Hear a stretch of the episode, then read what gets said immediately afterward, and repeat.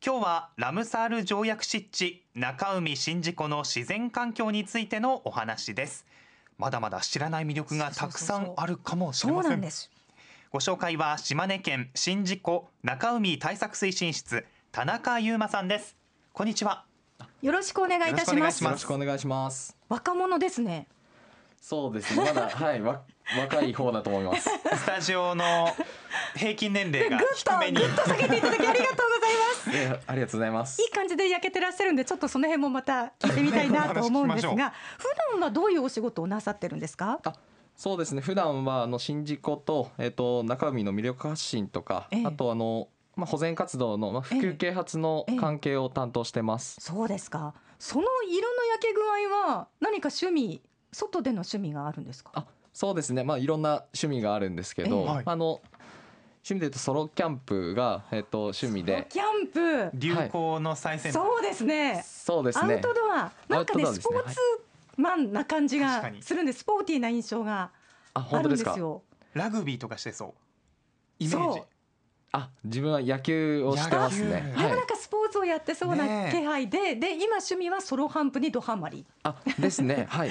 ちょうどあの島根県っていうともうキャンプするにはねもってこいの場所がたくさんありますよね。ですね。やっぱ自然の環境がすごい、えー、あの豊かなですよね。ところなので、えー、なんかおすすめの中でも一押しみたいな場所ありますか？あですね。ほんあの一番まあ、自分の中であのお気に入りのキャンプ場が、えっと十上山の渚公園キャンプ場というところで、はい、はい、安木のキャンプ場なんですけど、あのここ中海の湖畔キャンプになってて、であのまあこう中海の波の音を聞いたりとか、あの秋から冬にかけては、えっと冬鳥あの水鳥がやってきて、カモですとか、あ、ですね。まあ本当あのもう見ただけでも癒されるような環境になってます。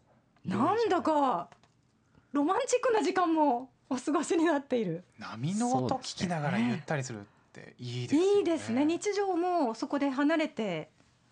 ね、もうほ本当こう非現実みたいな時間がはい自然に溶け込んで、ね、今のお友達と楽しくやるキャンプもいいんでしょうけどそういうふうに一人で自然と対話するみたいな、ね、そんな時間も。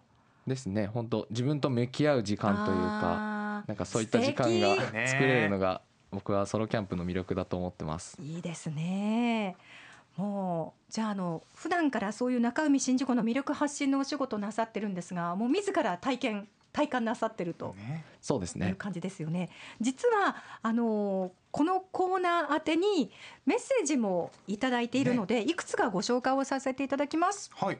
鳥取市のラジオネームカズファイトさんからいただいてます。安木港から十上山にかけての海沿いの入り江で穏やかな波の音を聞きながら蜃気楼のような対岸を眺めていると落ち着きますと。安木から米子方面に向かう道すがら左手に見える大山もお気に入りですというようなメッセージ。今大きく田中さんうなずいてらっしゃいましたねもうまさに先ほど田中さんがご紹介くださったあたりキャンプ場のエリアとかね。そのあたりのエリア。やっぱ皆さんあの魅力に気づかれている。本当ですよ、はい、鳥取県鳥取市の方ですからね。やっぱり遠方からもこういい時間を求めていらっしゃってるってことですよね。ねこのほかね中海宍道湖というとやはり宍道湖の夕日ですとか、ね、あとしじみとかうなぎ惜しいですとかこの辺りのメッセージもたくさんありました。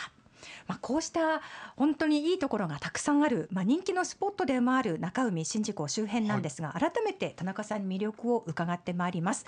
で今日は基本的なことから確認したいんですけれども先ほど冒頭でご紹介したラムサール条約湿地とは何ぞやというところからぜひお願いいたします。お願いします。はい。えっ、ー、とラムサール条約湿地っていうのはですね、ええ、あの湿地の保全と賢明な利用を進めることを目的とした条約とい。うことで、ちょっと難しいんですけど、え、あのまあ、日本正式名称は日本読みで、はい、特に水鳥の生息地として国際的に重要な湿地に関する条約ということで、あの、まあ、本当なんなんだろうっていう感じのあの条約になるんですけど、世界的に魅力がこう認められたというところになりますよね。ねどんなところがまあ評価されて登録になったんでしょうか？あですね。えっと登録されるには、まあ、いくつかの基準を満たしていないと、はい、あのいけないということで、はい、まあ、国際的に重要な湿地としてあの認められる必要があるということで、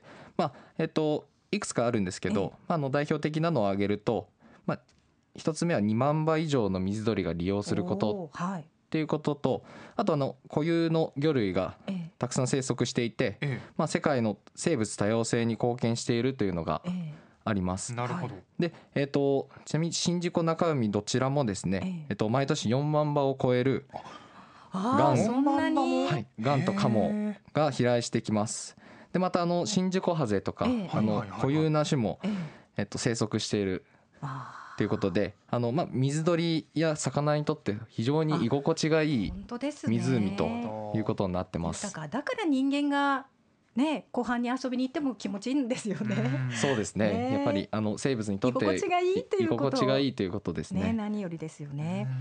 まあこうしたまあ地元の宝ともいえる豊かで貴重な宍道湖中海を未来へつなげていくっていうこともやっぱり大事ですよね。はい、ですね。あのラムサール条約の三つの柱として、えー、保全再生、賢明な利用、交流学習というものがあります。はい、でえーと、保全再生からいきますとはい、えーとまあ、湿地の保全や再生の呼びかけ活動ということで毎年あの中海宍道湖一斉清掃というものも、はい、行われています。でまたあの賢明な利用の方なんですけれども、はい。まあ、あの湿地の生態系を維持しつつですねあのそこから得られる恵みを、あの活用していこうとい。うことで、あの先ほど話にも出たんですけど、えっと夕日を見たりとか、えっと、またあの宍道湖のしじみですね、えー、まあ、あの皆さん美味しいしじみ食べると思うんですけど、えー、まあ、そういったあの自然から得られる恵みをまあ、持続的に活用していこうということで。そういうのそういうまあ目的があります。賢明な利用、はい、ですね。あと交流学習といって、まああの小中学校のえっと生徒さんとかが、えっと宍道湖に流れ込む、中海に流れ込むえっと川の水質調査とかを行っていて、あの島根県の環境政策課の方に、えっと、報告が上がってきて、まあ、皆さんでこう環境のことを考えようという取り組みも行われています。なんか自ら参加するとより興味も湧いてくるかもしれないですね。ですね先ほどあのお話にもあった中海宍道湖の一斉清掃なんですけれども、今年もうあすぐですね。12日？そうなんですよ。なんですね。はい。これどんな目的で開かれているんでしょうか？改めて教えてください。そうですね、まあ、目的としては、えっとまあ、環境保全っていうのはもちろんなんですけど、はいええ。まあ、あの先ほど申し上げました賢明な利用に対する、はい、まあ、あの住民の方のですね理解促進を図るということを目的としてます。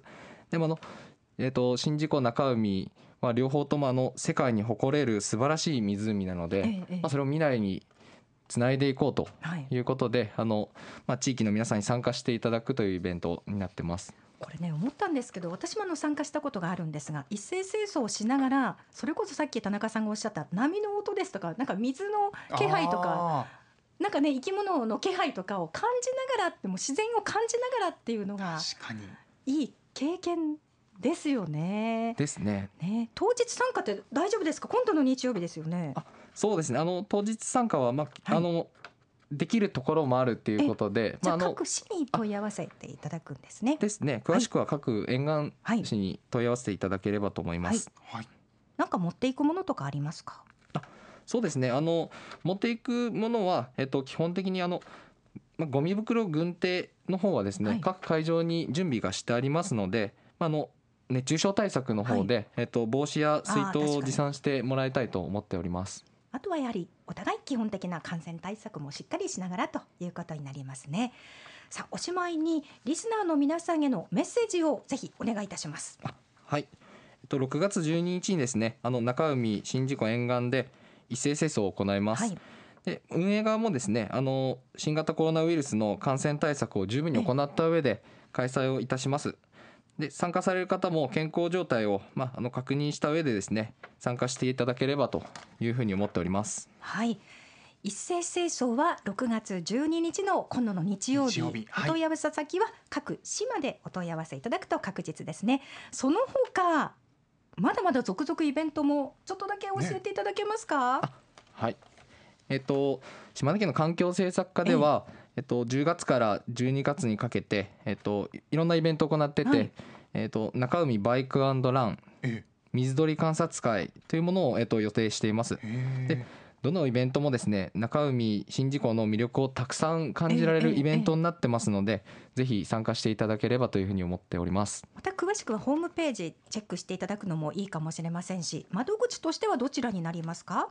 はい、えっ、ー、と窓口はですね、えっ、ー、と島根県環境政策課宍道湖中海対策推進室のえっ、ー、と電話番号が0852 22の5562になります。はい。ホームページとかフェイスブックとかもあるんですかね？そうですね。あのホームページフェイスブックの方でもですね、はい、あのイベントの最新情報を取り上げてますので、ええ、あの確認していただければと思っております。じゃあのキャンプ好きの仲間ですとか、ね、あとあのバイクあとラン好きな人とか運動アウトドア好き、ね、な人ぜひねあたら改めて地元のこう魅力をねまた発見する機会がありそうですので、うん、ぜひチェックなさってみてください。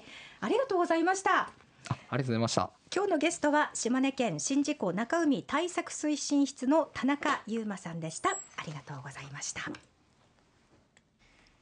今ね島根推しのコーナーでは私の島根推しをお待ちしております、はい、島根県内でのお気に入りの場所おすすめの食べ物ぜひ知ってほしい地元の伝統行事や祭りなどなど何でも OK です、はい、あなたの推しを教えてください。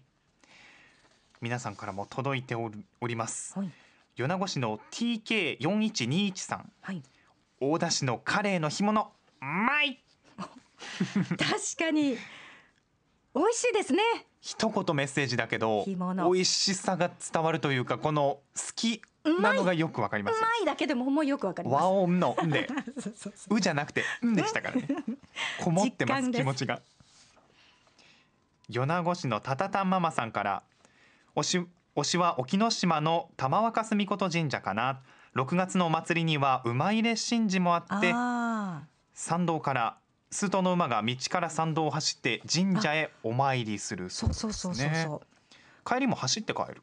そう気迫と迫力満点のそんな神事があるそうですよ。ちょうど先日じゃないですか。6月5日にあったんじゃないでしょうかね、ええ、五霊不流ですかね。馬入れ神事がある、はい、あのやぶさめなんかもある。歴史のある3年ぶりに開催になったようですね。コロナの影響などもあったんでしょうね。そうそうそうそうそうこのほかあのたくさんメッセージいただいてますのでまたあのエンディング前の今ね島根推しの延長戦でも、また続々メッセージ紹介させていただきます。応募方法ホームページ、はい、アプリなどをご確認ください。プレゼントのご紹介も延長戦の方でさせていただきますね。次回は6月24日金曜日津和野町の紹介です。森鴎外生誕160年没後100年についてのお話を中心に伺います。次回もお楽しみに